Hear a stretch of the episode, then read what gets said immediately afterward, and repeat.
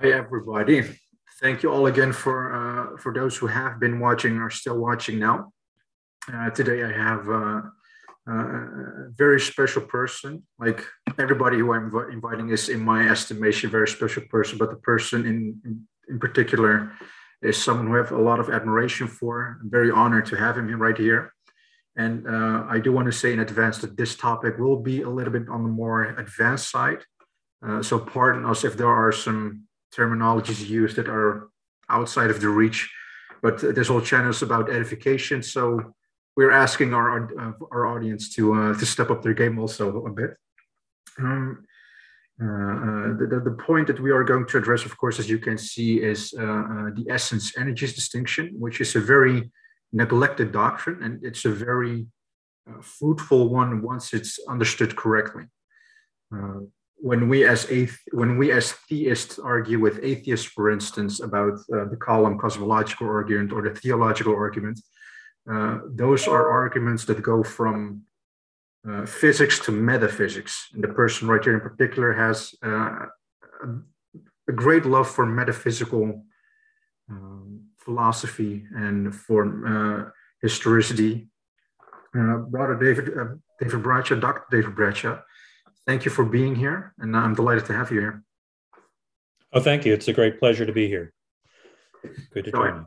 Great, thank you. Um, just to start start off first, could you tell us something about yourself, of uh, where you came from, your progression as uh, as a Christian towards Orthodoxy, and why your love for for this topic in particular? Okay, uh, well, I'm a professor of philosophy at the University of Kentucky in the United States. Um, I was trained in ancient Greek philosophy, particularly. And the book you just held up, uh, Aristotle East and West, um, has the subtitle Metaphysics and the Division of Christendom. That really began as my dissertation. I, what I wanted to do was uh, trace the concept of energia. That's the Greek word. It's the source of our English word energy. Um, and what I was aware of was sort of the two ends of its trajectory. On the one hand, um, it's a word coined by Aristotle. And in Aristotle, it's usually not translated as energy, it's translated as either activity or actuality, uh, sort of in correlation with potentiality or dunamis. And it's a very important term for Aristotle. It's one that he uses uh, all over the place in his physics, his metaphysics, the De Anima, etc. Um, and then I was aware that in the Greek Church Fathers, and particularly St. Gregory Palamas, who's a fairly late author in the 14th century in Byzantium, um, it's used, yeah, thanks. It's used uh, in a way that people do translate it as energy and refer to the divine energies, uh, or sometimes it's in the singular divine energy. And I wasn't real sure how did it get from point A to point B? How did it get from what it meant in, originally in Aristotle to what it ultimately meant in the in the Church Fathers? And you know, as part of that, uh, hoping to get a better understanding of what this whole concept of divine energy actually means. Um, so anyway, that's what I did for my dissertation, and then I added some material to it, and that's the book um, that you mentioned. Um, when I wrote that, I already was Orthodox. I've been Orthodox a long time. I converted back in 1982. Um, I was a college student back then, and uh, I've been raised a Protestant, but didn't really have any strong church affiliation. And when I began uh, learning about church history, and particularly uh, the whole period of the seven ecumenical councils, which as a Protestant you don't hear very much about, but I came to really appreciate the continuity uh, of uh, the Eastern Orthodox Church, of course, it wasn't even called that at that time, right? It was just the church, the one holy Catholic Apostolic Church, as it existed in the eastern half of the Mediterranean Empire, where the Roman Empire never fell and uh, never went through a kind of a dark ages, much less a Reformation or anything like that. So there's just been a, a very strong continuity of the Christian faith in that part of the world for now over 2,000 years. And, you know, as a Protestant, what I really wanted was to join or to belong to the church of the apostles or to the uh, uh, apostolic faith. And I've, I concluded that Orthodoxy really is that.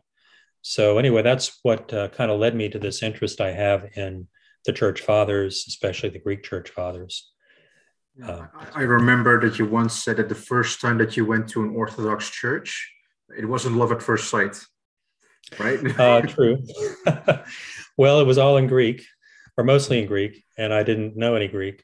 Um, and so it was just very foreign. I, would actually never been to a church where the priest had his back to the congregation, uh, which of course is very traditional, and even Catholic, you know, and it, or even Anglicans sometimes will do that uh, but I'd not seen it before. So that all that alone was sort of um, unsettling and confusing. Um, but on the other hand, it was beautiful, you know, and I could recognize the beauty even though it was alien to me. And so I did want to learn more, and and over time I did. Right. Yeah. That's that's an. Uh, the conversion stories or uh, entire topics in, in themselves, of course, amazing to hear. Uh, but of course, I've read your book, and as you can see, I have like a lot of lips here uh, for the wow. past couple of weeks. It, it is one of those, it's a hefty book because you really need to focus. And this one, you've, you wrote this one in 2004. Do I remember correct? 2004, yes. right? Yeah. And um, like we and we as Christians are discussing uh, topics like these, and uh, when the claim is that that what God is and what God does, when we are discussing the Trinity, for instance, there is this dichotomy of like uh, uh, what God is in his essence and how he holds like the creation of, of, of the creation in his under his control, under his providence. And of course, like Aristotle uh, and Plotinus and Plato, all of them, they also used particular type of language which the church fathers used in order to explicate them. But then the the the uh, the allegations come like from oh that that was taken from them that's taken from them what you've done very well especially in the first half of the book is to etymologically outsource how they use the, their words and how the church fathers are using those words so like mm-hmm. the logos in in the prologue of john is not the same as the the logos in the meditations of marcus aurelius for mm-hmm. instance so that's a very uh, very great research that you've done um, but coming to the point, um, uh, what is the essence energies distinction? What, what can we Christians understand by that? Well, um, you know, I think the place to start is in the New Testament and uh, to realize that the word energy, uh, the Greek term energia, is one that's actually pretty prominent in the New Testament. Uh, that word, along with the corresponding verb energein, uh, appear about two dozen times, and particularly in St. Paul. St. Paul really kind of appropriates that word group and makes it, uh, in my opinion, part of his almost technical vocabulary. Um, and he does use it in a way that I think more kind of focuses it more on God and the activity of God than other authors had before him. So, just to kind of explain or give the background there, I mentioned in Aristotle that the word energia originally meant activity. And in that sense of activity, it became a common term in ancient Greek. Um, and you can talk about the energia, the activity of a, of a human being, or even of, an, of, say, fire or water or an animal or an, or an organ of the body. Um, and so sometimes it could also mean something like operation or function or the way something characteristically works. Um, what's really distinctive is when you take that term and then use it in reference to God and God's activity, because God is unlike any uh, creature, at least certainly any creature that we're familiar with. Uh, when he acts in someone else, he he can energize and sort of vivify that creature in whom he's acting. And that's why I think this term appeals to St. Paul because it becomes for him a way of describing God's activity uh, in him, uh, in his own life, and also in the church. Um, so one of my favorite passages where you see this is Colossians 129, um, where St. Paul is referring to his own ministry. And he refers to the then the energia of God that is being energumenein, that it, he uses the verb now in the passive form, being activated or, or realized within me, within Paul, in his ministry. And uh, so it's God's energy that's being made real and effective within him. And what he's describing then is that it's not just the case that he sort of receives a commandment from God and then sort of independently executes what he's been commanded to do. It's that God gives him the power and the energy to do what he does. And of course, his whole ministry, I think, illustrates that. Um, and uh, kind of along those lines, then in, in 1 Corinthians 12, when he talks about the gifts of the Spirit, he uses the same word or word group. Uh, in this case, the verb energein, that it's the Holy Spirit that is performing, uh, realizing, making effective these gifts of the Spirit. And he refers to the gifts themselves as energemata, which again is part of the same word group, things done or performed by the Spirit. And so the gifts like prophecy and healing um, are uh, just like Paul was referring to in his ministry, they're ways in which God is actively present in someone uh, to work out his will. And it's a matter of cooperation. You know, that person in whom he's present, excuse me, and active isn't like a puppet, right? Uh, Paul wasn't a puppet in his ministry. He was someone who was freely cooperating with God. So you have the divine energy uh, present and active in a human being, and that human being then sort of embraces and receives that energy and cooperates with it. And that's what uh, the fathers refer to as synergy, um, which you can translate as cooperation, but you just have to be aware it's not talking about two independent beings, like if you and I were to cooperate, like we're doing now with this interview. It's much more intimate than that because in synergy, in this sense, God is the one who's making the activity possible.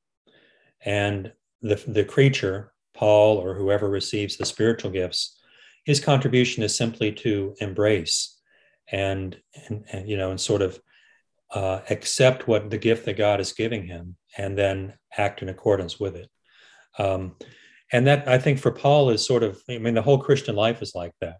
Um, and of course, he also refers uses other words like grace, charis, you know. And uh, if you think about First Corinthians 12, what, what that's really saying is that the grace of the Spirit is a form of divine energy that is active and present in us.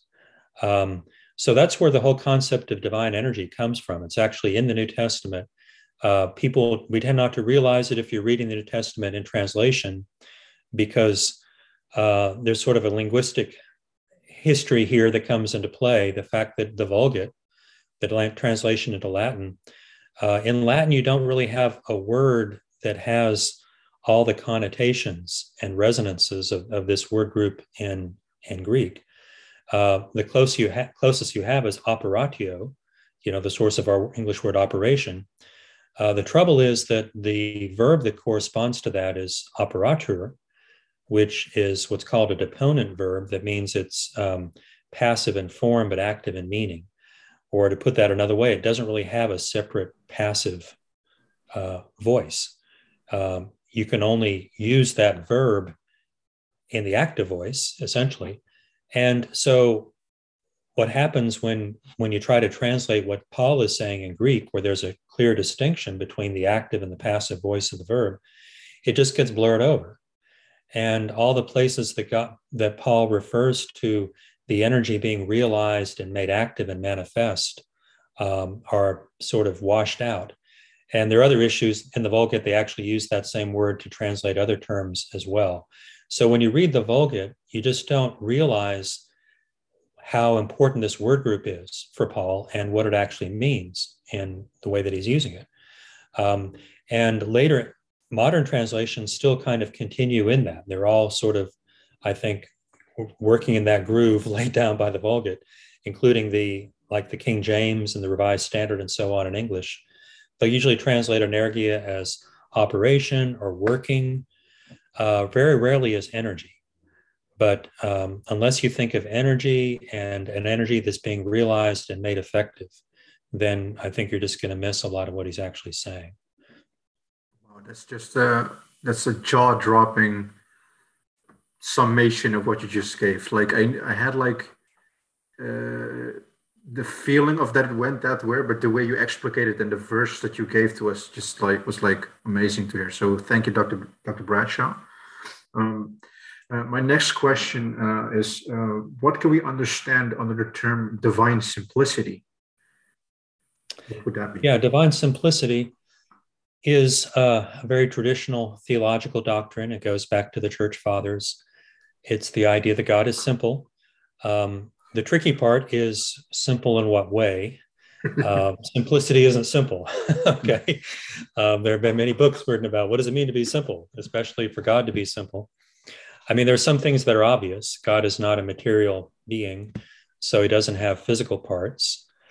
Um, going a little further than that, um, if you think in Aristotelian terms of matter and form, um, you know, so the church fathers would have said that even the angels have matter and form because they're spiritual beings, yes, but spirit, as in the case of the angels, as they saw it, is sort of like a more rarefied form of matter. And that's something you can find in church fathers like, say, St. John of Damascus, that there are different grades of materiality. And so the angels are sort of immaterial compared to us, but they're material compared to God because after all they have you know each angel has a specific location where he is at a particular place and time. So that's a kind of a form of materiality. Well so anything that has any kind of matter even in the most rarefied way is still a composition of matter and form. Okay matter that receives the form and the form is what makes the thing to be what it is. Uh, it, it, constitutes the definition or the essence in Arist- aristotelian terms um, except God. I mean, God is not a composition of, of matter and form um, because he's wholly immaterial and he's the creator of matter as well as form. So uh, that's another way in which he's simple. He sort of transcends that dichotomy or that distinction. Um, so, kind of go along with that. Another way is that any anything else, any creature, at least in Aristotelian terms, belongs to some species that is in turn a member of some other genus, etc. Like human being, you know, rational animal. So we belong to the genus of animal, which belongs to the genus of living thing, uh, belongs to the genus of material entity, and so on. Um, but again, that's not true of God. You can't uh, understand God in terms of genus and differentia, which is the classic Aristotelian way of giving a definition. So, all of that I think is pretty straightforward. And um, now let, here's one more that maybe is a little less obvious, but is also something um, important, and all the church fathers would have agreed on this um, that God doesn't participate in anything else in order to be what he is. Okay, that any creature who's living like we are, we participate in life. You might say life with a capital L. And of course, if you're a Christian, you believe that that life that we participate in that enables us to live is God. That, in fact, you know, that's one of the terms Christ applies to himself, right, in the Gospel of John. So uh, the church fathers sort of took that and they read it in this sort of metaphysical sense that, well, God is life itself, God is being itself, God is wisdom itself, God is reason itself, God is power itself. And any creature that has those attributes has it by, in some way, participating in what God is. But at the same time, you know, sort of the converse of that is that because God is those things, he doesn't have to acquire them by participation the way that we do as creatures. He's not dependent on anything else for his being and his life and his wisdom and his power.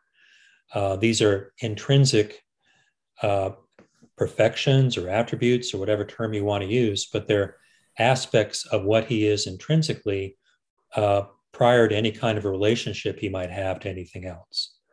Okay, and that can't be said for any creature. Again, even an angel only has life and power and wisdom because it receives them from something external, namely God.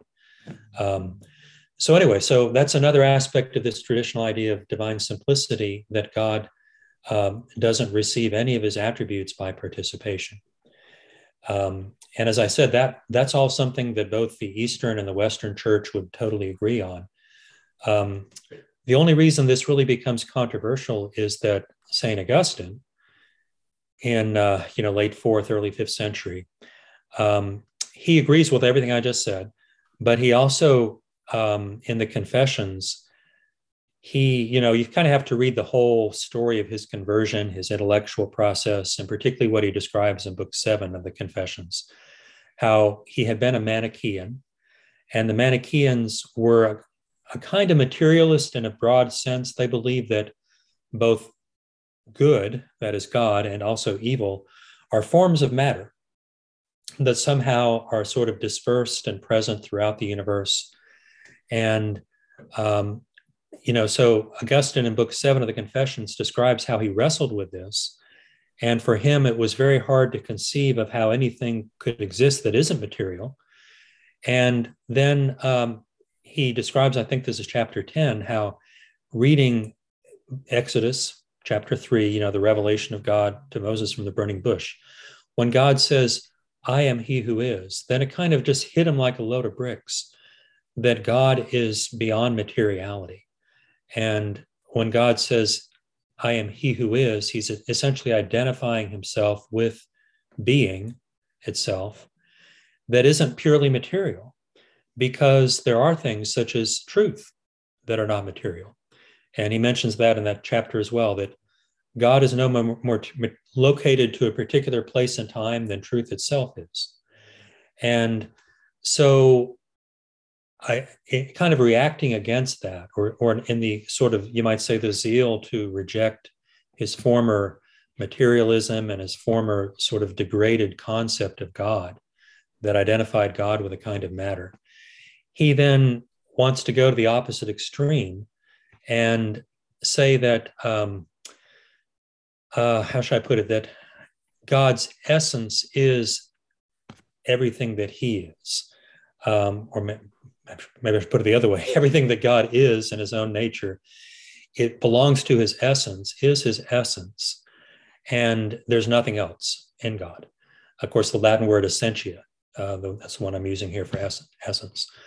Um, now, why would that be problematic? Well, there's a there's an issue here um, that Augustine, because I think he he read Latin and didn't really read Greek, at least till late in his life, was probably wasn't aware of.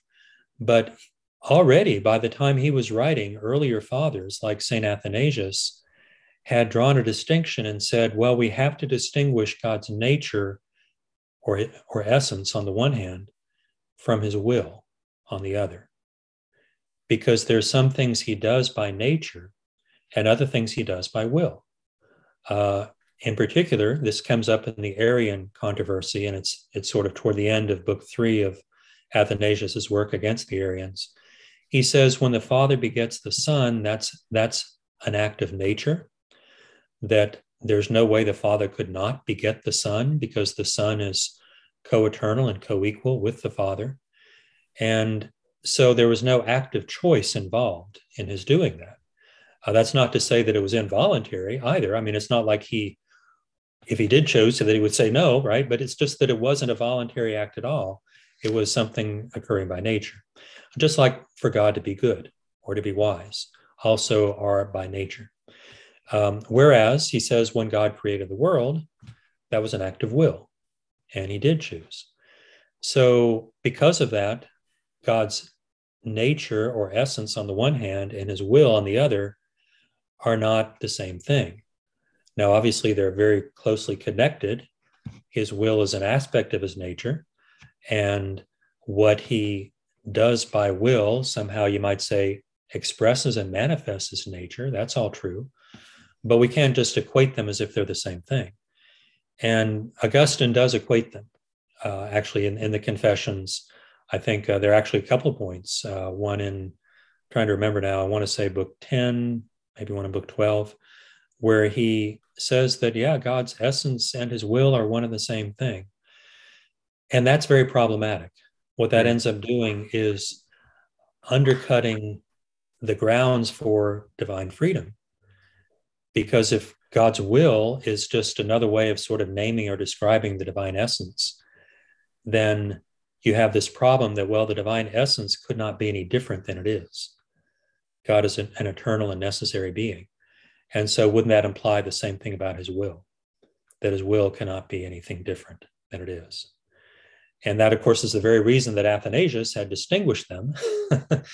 it's a real shame, I think, that Augustine didn't have access to that work, uh, had not been translated into Latin, and uh, that later authors in the West, Western Christianity, also didn't have access to it because they only read Latin, they didn't read Greek, and they kind of were, read the works of Augustine and took that that as their basis for their theology all through the Middle Ages. He was by far the most preeminent father and, and theological authority. And the works of other fathers like Athanasius and uh, the Cappadocians like St. Basil and St. Gregory Nazianzen, etc., mostly were never had not been translated uh, and never were translated until the Renaissance. So the people in the West just didn't have access to the sources where some of these issues had been worked out. Um, and so, anyway, that's the one way in which divine simplicity can become problematic is if you take it to that extreme and say that the divine essence and attributes, or in particular the will, divine will, are identical. Okay. And that's something that you only find in Western Christianity, but not in Eastern Christianity. So, so later on, we will also touch on the Thomistic uh, uh, principle of actus purus, which we'll come into uh, later on in the session. Uh, but what I would like to ask is that uh, what can we understand of what Aristotle's concept of the prime mover? So, like, uh, there is I don't know what your thoughts on on on special revelation and generic revelation, like natural theology, like. Mm-hmm. My personal conviction, correct me if I'm wrong, of course, you are more prolific in this field than I am, uh, is that human beings do have uh, the laws written on their hearts, as Paul says in Romans 2 and in Ezekiel 36, that we have general revelation, but there's distinction of special revelation. My conviction is that Aristotle, all of those people, they did come to a certain level, but then uh, like like parallels parallelly speaking, like the, the biblical revelations also came with it, and and there is a way of like to combine those two. Like Plato, was uh, someone a lot of church fathers refer to. Some concept that he has were also like biblically, uh, exegetically to, to prove. But what is your thought on the prime mover? You have a chapter on it in your book, but what mm-hmm. can you say about that? Well, I think the prime mover is a good example of how uh, a wise pagan like like Aristotle could come to um, a great deal of awareness that there is a God and that God is the ultimate source of all things, and that God is to be revered and sought, you might, to the best of our ability, um, without, as you mentioned, having access, of course, to the special revelation that comes through the scripture and and especially through Jesus Christ. And so uh, he was able to reach a certain level of knowledge, and that included this awareness of God um, that he called the prime mover. And he used that term because uh, in Book Eight of the Physics, he gives an argument for there must be some unmoved mover that's the cause of all other motion. Um, yeah, so um, I guess chapter two of my book would be all about this. Yeah. Um, and so that first cause of all motion is what he calls then the prime mover. And in the metaphysics, uh, book 12 of the metaphysics, he kind of comes back to this subject and he adds a lot more about the prime mover. And it's really there where he identifies it with God. And he says something that was very influential and uh, kind of uh, thought provoking that um, the prime mover is intellect Okay, nous is N O U S, that's the Greek word. Um, and it thinks all the, for all eternity, not in the way that you and I think, where we reason something out sequentially, step by step, and it's a what people call discursive reason. Um, the prime mover already from all eternity, you might say, knows all that can be known. And his thinking is just the full active understanding and contemplation of all eternal and necessary truths. Um, now, you might say, well, wait a minute, what about the truth that, like you and I are talking together right now? uh, that would not be included because that's something that's transitory. And Aristotle, when he thinks of what knowledge is, for him, knowledge, episteme in Greek, is primarily knowledge of eternal and necessary truths. But all the all of those, and you know, that would include many truths about the natural world and the cosmos and so forth. Because for Aristotle, the cosmos itself is eternal and necessary; it's always existed. Um, all of those would be embraced within the thinking of the prime mover. But now, one more detail or one more wrinkle to add to that it's not like you and I, where we think about things not, not only sequentially, but also we have different ideas. So, you know, when I think of, uh, like, say, a triangle and all that I know about triangles, well, I've got the idea of a triangle, and then I kind of add to it, yeah, the angles add up to 180 degrees. And if you draw a segment from one apex to the other side, then it will uh, make two right angles, you know, where it hits the other side, etc. I mean, these little facts I know about triangles. And for me, those are separate facts. Um, for the prime mover, everything he knows, he understands all at once in a single act of thought. Um, it's, a, it's a state that you and I could not possibly really conceive or, or you know, be like be in ourselves. But for Aristotle, that's the eternal state of God. And uh, one reason this is important is that um, Christian authors, uh, especially the, the scholastics in the Middle Ages, but even before that, um, found this very impressive. And to some extent, they agreed with that. You know, they agreed to the extent of saying that God doesn't have to learn things piecemeal, uh, bit by bit. And he certainly doesn't have to figure things out bit by bit the way that we do.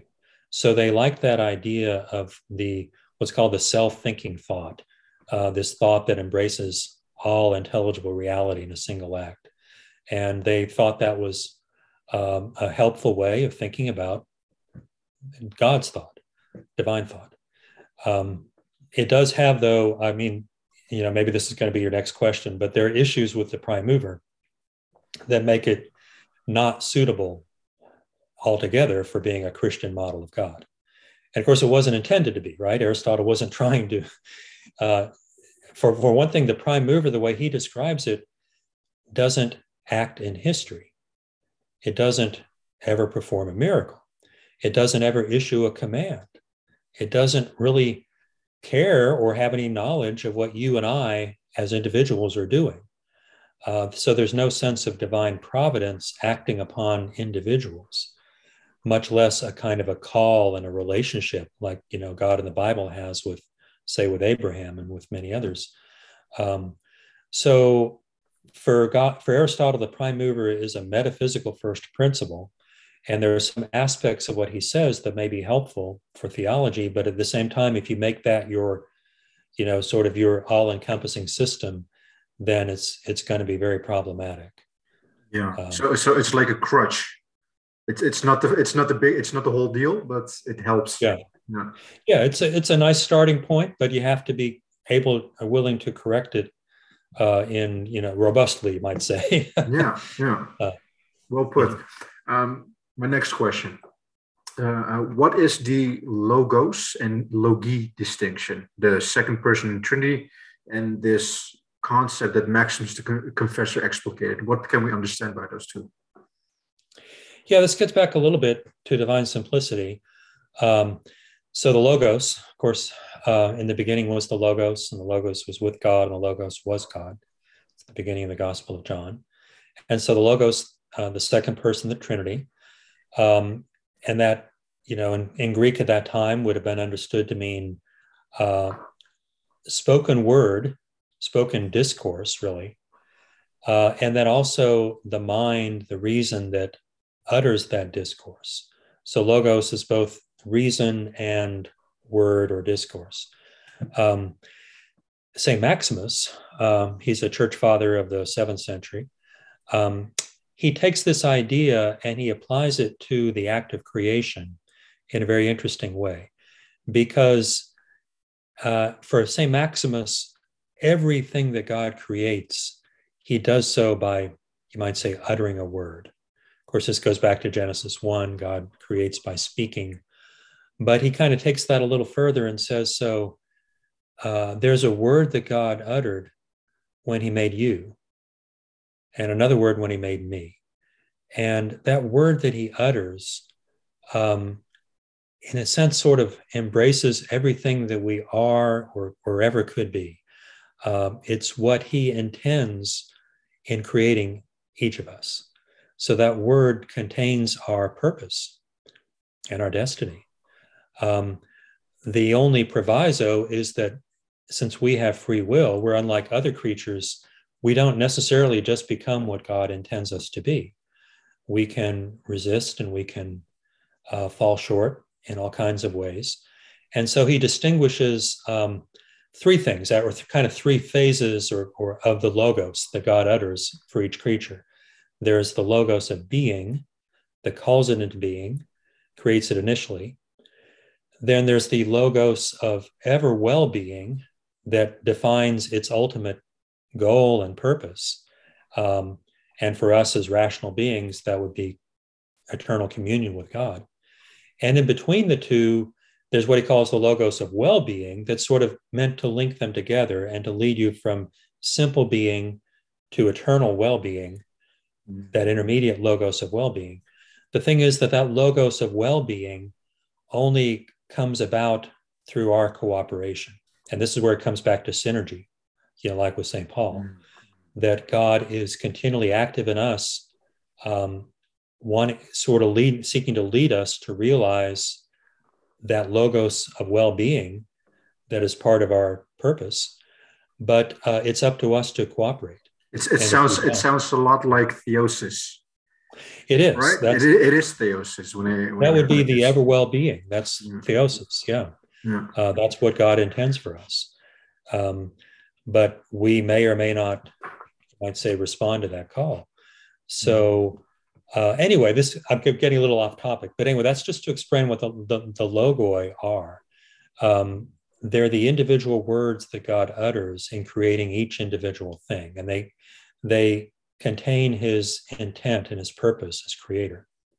Um, and what is the relation between them then and the one logos well, St. Maximus says that you could look at it one way, apophatically, uh, no, excuse me, cataphatically, rather, in terms of affirmation. You know, cataphatic is uh, a- affirmatively. Yeah. And uh, you could say that the one logos is the many logoi. Okay. Yeah. In other words, that the one logos embraces all the all the individual logoi, all the individual words that God uttered in creating the world. All of them together, if you sort of do that integral over all of time from beginning to end, you have the one logos. Um, but that's only one way of looking because he says, cat, uh, excuse me, apophatically considered in terms of, of the denial. You know, God has to always be described both ways cataphatically in terms of what he is, but then apophatically in terms of what he is not, so that we don't ever confuse our human language and descriptions with the reality of God that's so much higher than anything we can utter or conceive. So he says, apophatically considered, the one logos transcends the many logoi. Um, and so you can't actually reduce the logos, the word of God, to creation, or all the words that are uttered in, in creating creatures, uh, not even all of them together. And of course, that stands to reason, right? Because the Logos would exist even if God had never created the world. It's not simply contained within um, the word that he utters in creating, but that created word does express and manifest the one Logos. Um, and so that's what kind of what the way he's thinking of it is that the many logoi are the individual manifestations and and particular ways of being present in different creatures of the one logos. All right. Yeah. Um, and this is actually really important for say, Maximus and other fathers because they think um, there's something called natural contemplation, physike theoria, where um, when this when the soul is purified okay and we're no longer governed by the passions but the senses are have sort of been purified at the point of you might say seeing the world the, way that god sees it um, then you're able to, to, to see and to hear the logoi that are in creatures. Um, and that's what he calls physical contemplation. That's seeing nature and seeing God's presence within nature. And not only his presence, but his purpose and his activity, um, leading things to, to fulfill their purpose uh, that he gave them. So that's a form of contemplating God's work, you know, and God's grandeur and beauty. Um, so uh, there's a whole, you know, just further discussion we could have about that, but yeah, uh, that's kind of the basic idea.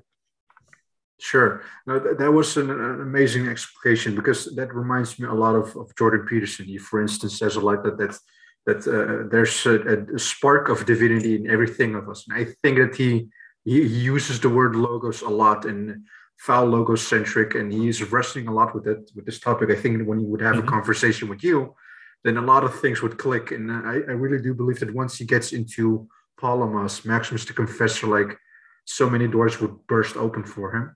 Yeah, it, it is. That would be amazing. Yeah, mm-hmm. you said he's on the edge. Now, my mm-hmm. next question: uh, How can creatures experience uncreated energies, like Paul did on the road of Damascus, that Paul did at the Mount of Transfiguration, or when Daniel, when he saw the Ancient of Days? So, what happens there? What would you say about that? Well, um, the form of the energy of God that's um, available to us, you know, as Christians, are uh, the gifts of the Spirit, or you know, including I'm, I'm including within that the fruit of the Spirit, because um, even if you look at that passage in First Corinthians 12 where he's describing the gifts, he includes things like uh, faith and wisdom. Uh, I think he calls it the word of wisdom and other traits that are not necessarily sort of like you know a gift of healing or a gift of speaking in tongues they're these fruit of the spirit that um, are simply the virtues of the christian life that are made possible through the active presence and indwelling of the holy spirit. Um, for the fathers that's a form of divine energy. So anytime you have faith and anytime you uh, you might say speak the word of wisdom you know in other words following the scriptures and uh, really living in accordance with that. I mean, obviously, it's not enough just to be up here, right? Wisdom is it's not just a, a matter of what you know; it's a matter of how you live and who you are. Um, but those are ways of participating in the divine energy. Now, um, I should add to that that they're they're only the beginning. Okay, and this is something that uh, you really have to kind of get into the church fathers and read authors like Gregory Palamas that we mentioned earlier to to really kind of begin to get your mind around this. Um, what Palamas describes is how um, the monks of Mount Athos at that time, and he, mm-hmm. I know you know, but some of the, your viewers may not know that Mount Athos is the great monastic republic um, that's in northern Greece, and there are many monasteries. There are many Orthodox monasteries, and, and it's been there for over a thousand years. Uh, that's where Gregory Palamas was. And the monks there practiced a form of prayer called the prayer of the heart um, that consisted simply in sort of turning, kind of kneeling over, looking toward the area of the heart, and repeating uh, what's called the Jesus prayer Lord Jesus Christ, Son of God, have mercy on me, a sinner and repeating this over and over and over many times so that it almost becomes like well, they, they use the term self-acting. It becomes like it's always there in your mind. It's always what your mind is doing even if you're doing other things along with it. Um, it really begins to sort of express the, the deepest reach of what you are in the at the deepest level of your heart. Uh, that's why it's called the prayer of the heart. It comes to dwell in the heart. Um, well, that some monks who had practiced that prayer, as they were doing so, they beheld a kind of a light.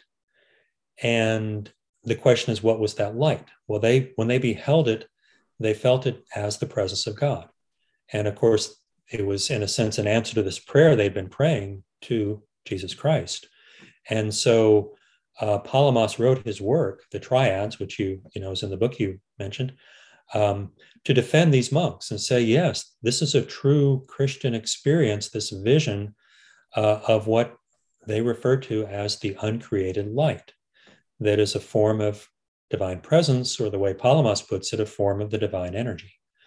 And he uh, equated it or identified it with the light that shone around Christ at the Transfiguration. Yeah. Okay. And there are also other instances of this, like you know the the face of Saint Stephen, Stephen, the first martyr in Acts seven, when he's killed, his face shines with this radiant light, uh, and so did the face of Moses when he came down from Mount Sinai. So there's biblical evidence of this that um, that can be one effect of a very close, intimate communion with God, and so um, that would be, in a sense, a sort of a further level of participating in the divine energy to behold the uncreated light. And sometimes when people do this, they themselves come to shine with that light, the way that Stephen did and Moses did. Um, so that comes through prayer and through living the whole Christian life.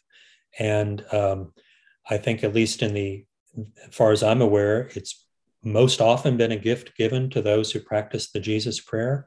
Mm-hmm. I don't think it's necessarily limited to that because God can do what he wishes to do, right?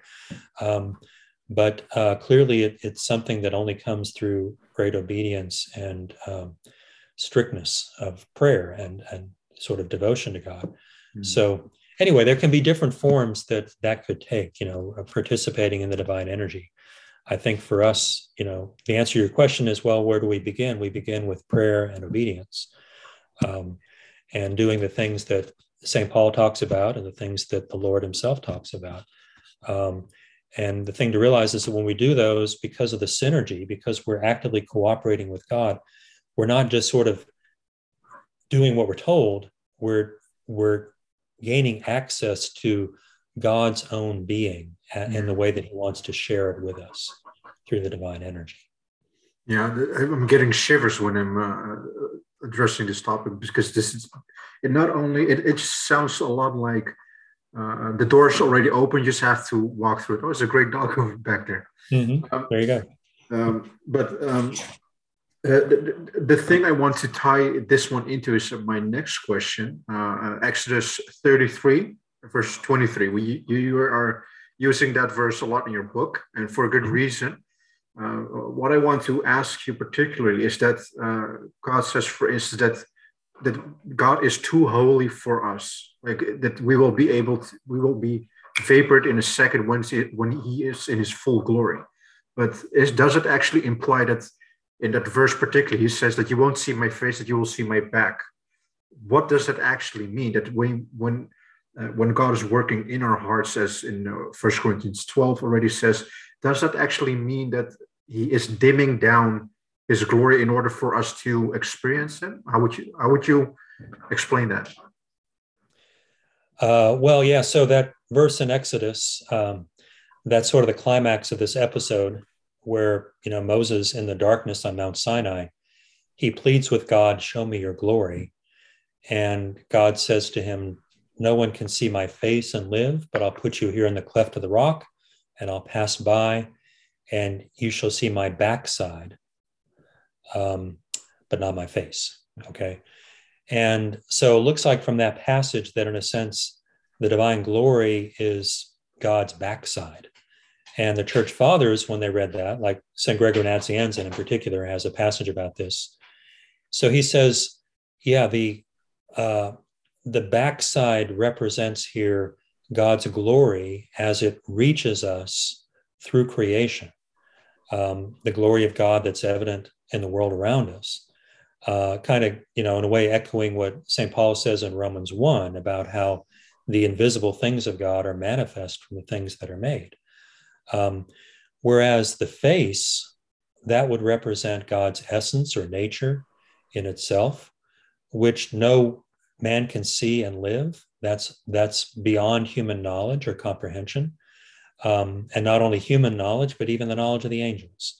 Um, that, you know, for them, this is simply a fundamental feature of the distinction between the creature and the creator, that God, because he is infinite and the source of all things, uh, no creature could ever embrace all that he is in a single act of knowing.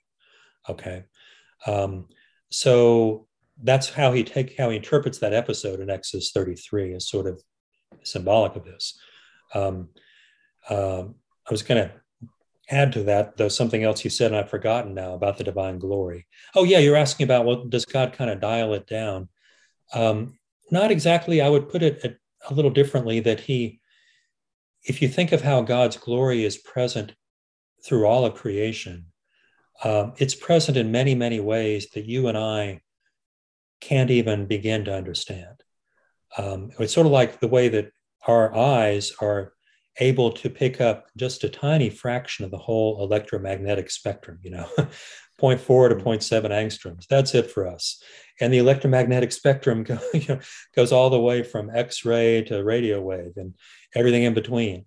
So, um, God's glory in creation is sort of like that. It's present in so many ways that we we can only perceive the tiniest little drop. Um, but it's up to us to grow. And uh, of course, it's not just scientific knowledge I have in mind here, it's spiritual understanding and spiritual growth that enable you to recognize God's glory in new ways and to kind of respond to it and to live in light of it.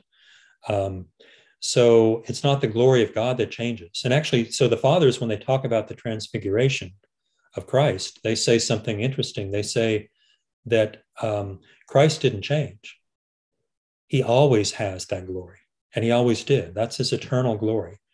Um, what happened was that the thing that changed was that the eyes of the disciples, uh, Peter, James, and John, were opened. Oh, yeah. So that they were able to see what has always been there.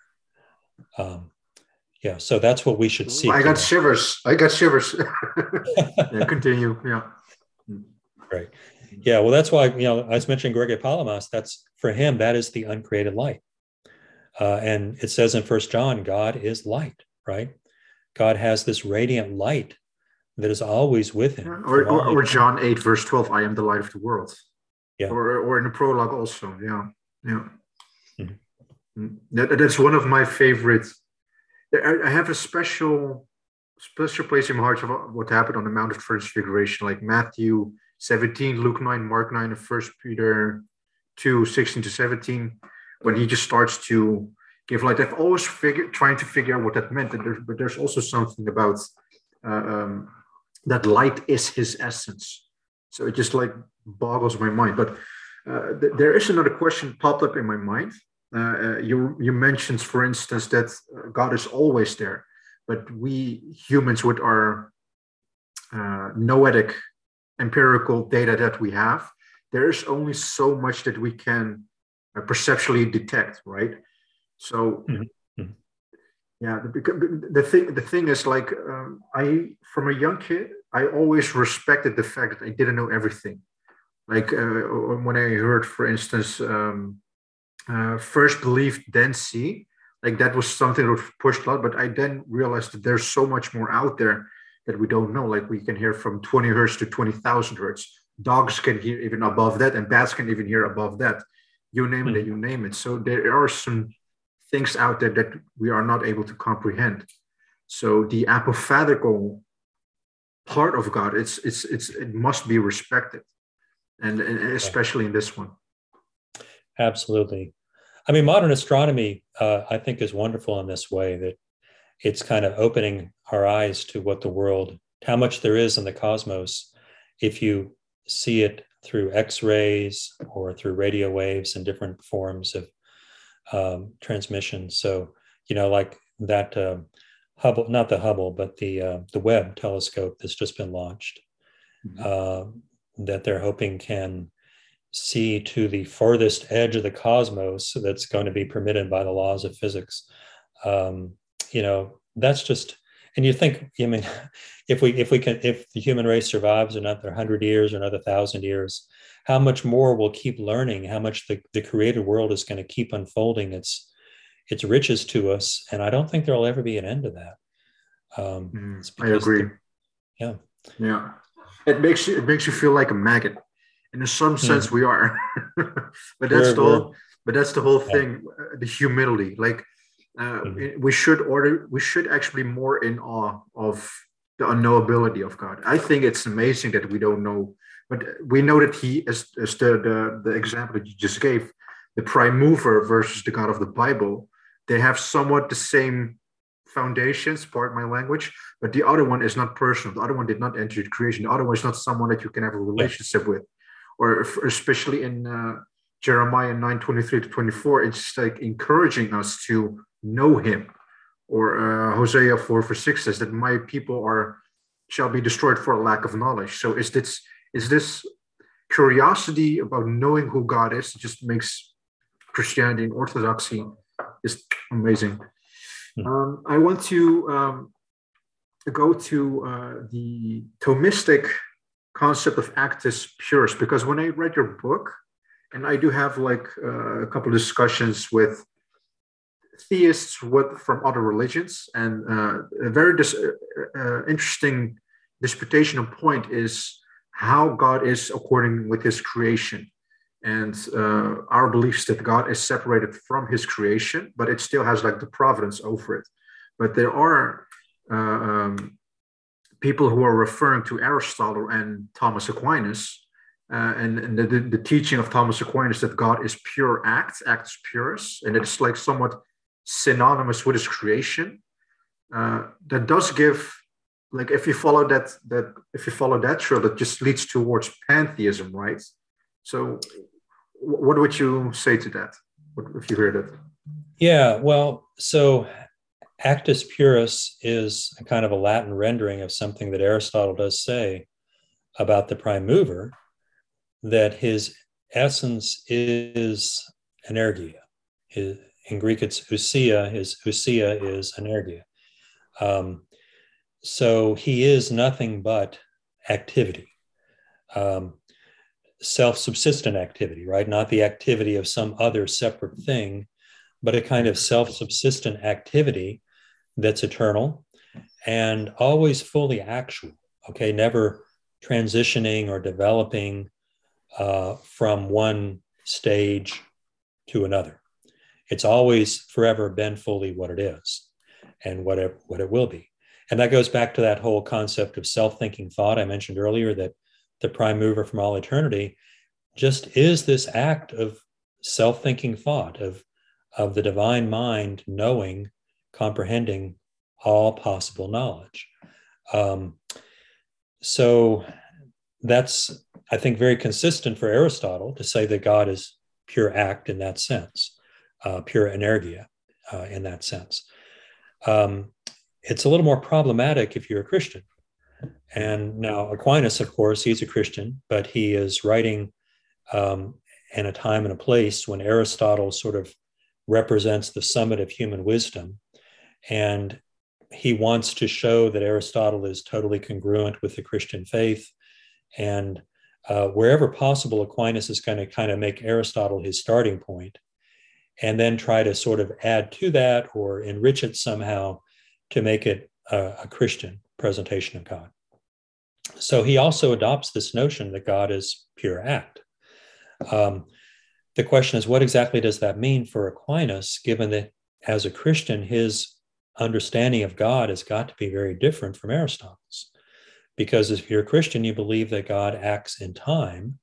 God does something different today than he did yesterday, and he'll do something different again tomorrow. You know, when he called Abraham, um, he he did something new and unique in human history, um, and certainly even more when he became incarnate as Jesus Christ.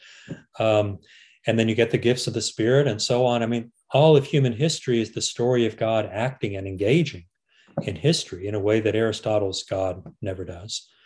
Um, so I don't think the problem is so much pantheism as it is the restriction on what God can do and the restriction on divine freedom. Um, because Aquinas does pick up from Augustine that idea that God's attributes are identical to his essence, including the divine will is identical to the divine essence. And that, I think, in my opinion, that's where it gets really problematic. Um, and you hit this basic problem I mentioned earlier. well, but wait a minute, the will can be different, right? God chooses to do this and not that. Then how can that act of will be identical to the divine essence that's eternal and unchanging? Mm. Um, and Aquinas does recognize this issue. He, he addresses it in several places. I think he just doesn't really have a very good answer to it. Um, and I do discuss that in my book in chapter nine. Um, and I kind of come back to it also in the epilogue. Mm. Um, so I, I, wouldn't say it's pantheistic because he he clearly, you know, he has a very strong sense of this distinction between creator and creature. Um, and he does affirm that God freely chooses to create the world. So that's something that you know all Christians, I think, agree on. Um, it's the only question is is that really consistent with the things he says elsewhere about God as pure act um, and about divine simplicity, and that's where I think there's, uh, in my opinion, uh, a very major problem. So. Right. Yeah. No, that that, that one uh, answered the question because there was something I was I was thinking about a lot because. Um, thank you for your answer, Dr. Bradshaw. Um, mm-hmm. uh, my next question, and I also think uh, would be even the last one. Uh, what were the pre-Nicene views on God's energies, and which of the writings of the early church fathers formed the basis for this doctrine? Well, okay, yeah, that kind of uh, takes back to takes us back to St. Paul and the impact that he had on the early Christian authors. Um, so in St. Paul, you know, it's very interesting that he only uses that word group of energeia, energema, energemata in reference to God or Christ or Satan as well, um, but some kind of supernatural agency that's active and present in us as human beings, um, whether for good in the case of God and Christ or for evil in the case of Satan. So there are a couple of passages in uh, Second Thessalonians uh, where he refers to the Antichrist as coming. Who this is Second Thessalonians two nine, if anyone wants to look at it, who is coming after the working of Satan. Well, working is energeia, um, in accordance with the energy of Satan, uh, with all powers and signs and lying wonders.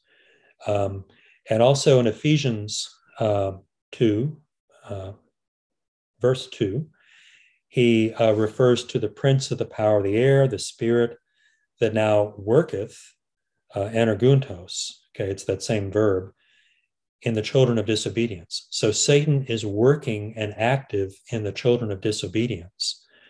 And um, I think you cannot, you could not just working, he's imparting energy in the children of disobedience. He's enabling them to do what they do. Um, and that's that is the way that the early church fathers understood this, because when you come to the Christian authors of the second century, people like uh, Justin Martyr mm-hmm. and Athenagoras and others uh, of the group that are known as the Greek apologists, um, they use this word group and energeia and energema. Ironically, today I was reading uh, uh Justin Martyr, so yeah, he's great on this. Well, one thing you know to bear in mind about these early Christian authors they lived in a society where they saw the demonic every day. Um, you know, they walked out on the street, and there at the corner was the great big temple to Artemis or Aphrodite or Ares or Apollo. And um, they knew that those sacrifices offered to gods were being offered to demons. That's something that St. Paul says in 1 Corinthians 10 that we know that it's actually demons who receive these offerings. And that the things that the pagans did were often uh, prompted by demons. Um, and you know, there's a there's a book I like um, that brings this out really well. It's called uh, "From Shame to Sin" by a classicist named Kyle Harper, um, and the the subtitle of it is um, "The Transformation of sexual morality, I think, in, in antiquity or something like that. But what he describes is how, you know, we think of the gods as sort of beautiful and noble and fine. And that's, that there's truth to that. That's how they're represented in pagan art. But um, the pagan belief in the gods was really a belief in natural forces and impulses as things that are divine and therefore cannot ultimately be resisted. All you can do is give in and cooperate in some way. And let's remember that Eros, E R O S, was a god. Uh, and so, of course, was Aphrodite, which is in Greek is kind of the things of Aphrodite are that's a euphemism for sex. Okay. Well, in other words, uh, what he describes, he sort of describes how, you know, if you go to say the the murals at Pompeii, uh, you see this vividly that for the pagans, uh, the gods are very sexually licentious, and that kind of licenses us, or even in a sense, kind of commands us to be like them, to be that way too.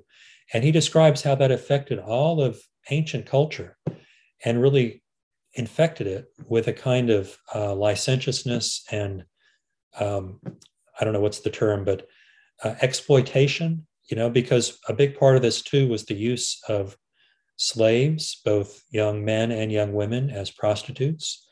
Um, that was a big business in antiquity. It was totally legal. And a lot of slave owners made a lot of money by hiring out their slaves into these brothels. Uh, and there was a brothel on practically every corner. So, anyway, the Christians saw this. They lived in that world.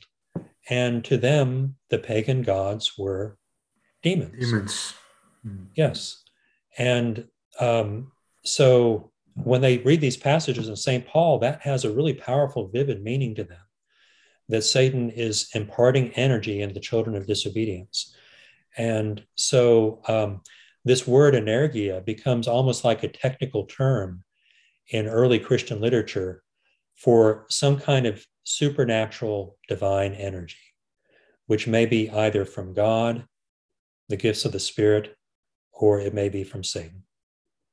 All right. But, but, but those type of energies or quote miracles are not necessarily means that that is from God, because uh, do not marvel for even Satan can come as an angel of light. Paul says in, in mm-hmm. 2 Corinthians 11 14, if I recall correctly. So yeah. that energeia, as you mentioned before, it's not an the, the, word concept fallacy should not be put on that word and put it just to God. It can also use to demons, as you mentioned before. Interesting. Yeah. Yeah.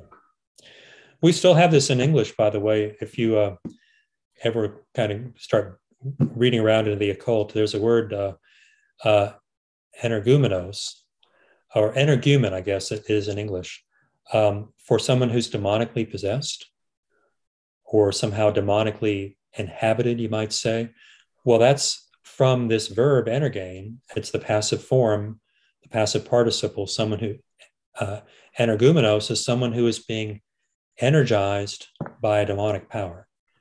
Um, and that's a again a technical term in the language of the church. But but but, but there you see again how important uh, uh, sourcing out etymology actually is. That's why the first you spend the first half of your book trying to source out how mm-hmm. those words were used. For instance, like if I can speak out of my own experience. Uh, my conviction is that those who are multilingual, like I can speak three languages fluently, but I can source out how when the word was used throughout time and what that means. Like for instance, in Armenian, we say stomach. Uh, we hear stomach. We have mm. here mortel, and here we have mortar, mortuary, for instance. So there are these words who are used from language to other language, and they have like, of course, they have like this evolution of meaning, but it's still very effective to to look at how those words were used and the unfortunate side is that in this day and age, we have the internet. We God has blessed us with so many resources. Everybody can become a scholar, uh, as a figure of speech, of course. But still, the theological illiteracy is mind-boggling. It's it's demonic, as, as you could say. That's why, and, and the, the, argumentation that they're using. So yeah, where does it say this word? So no, you don't get it. you need to. etym, yeah. etymology is a very underestimated uh, subject if it comes to these types of discussions. Would you not agree? Oh yeah, yeah, absolutely. Um, so um, you know, I envy you as an Armenian speaker because when you have a, a, different language as your native tongue, you you know, languages form the way we think, they give us categories to think in. And so you have different categories than a native English speaker does. And then when you learn English, you know, you're able to compare them together and yeah. see the limitations of each one. And um, any really, you know, any any language, and especially a language that's really different from the one you already know, is really helpful in that way. Um, yeah. I, I, I've experienced a little of that, you know, learning Greek to the extent that I have, but um, I've just skimmed the surface, and so many more other languages I think could take even deeper into that yeah. kind of understanding. Yeah, hundred percent. Yeah, it's it's it is. Uh, uh, yeah, it's it's as I said before. It's all about knowing. It. There's so much out there that's still to be still to be learned, and uh, you. Re- I really you do really do come across as someone as an eternal student, and that's the way we are the beneficiaries yeah. of your work. So, yeah. Dr. Bradshaw. Uh, um, thank you so much for for the session we have done so far. We could still talk along for a couple more hours. I know for sure, and God willing, we'll see each other in in uh, in the future again. If there's something that the Lord has put on my heart, uh, you will hear from me 100%. For those who don't know, tomorrow, like today, it's the 5th of January. Tomorrow is the Orthodox Christmas, the celebration of the birth of the second person of the Trinity. For we all know, for everybody, Merry Christmas, Orthodox Christmas, doesn't matter, but mm-hmm. you get my point. Uh, Dr. Bradshaw, thank you very much. It has been, oh, thank uh, you. It has been yeah. a pleasure. God bless everyone and thank you. Okay.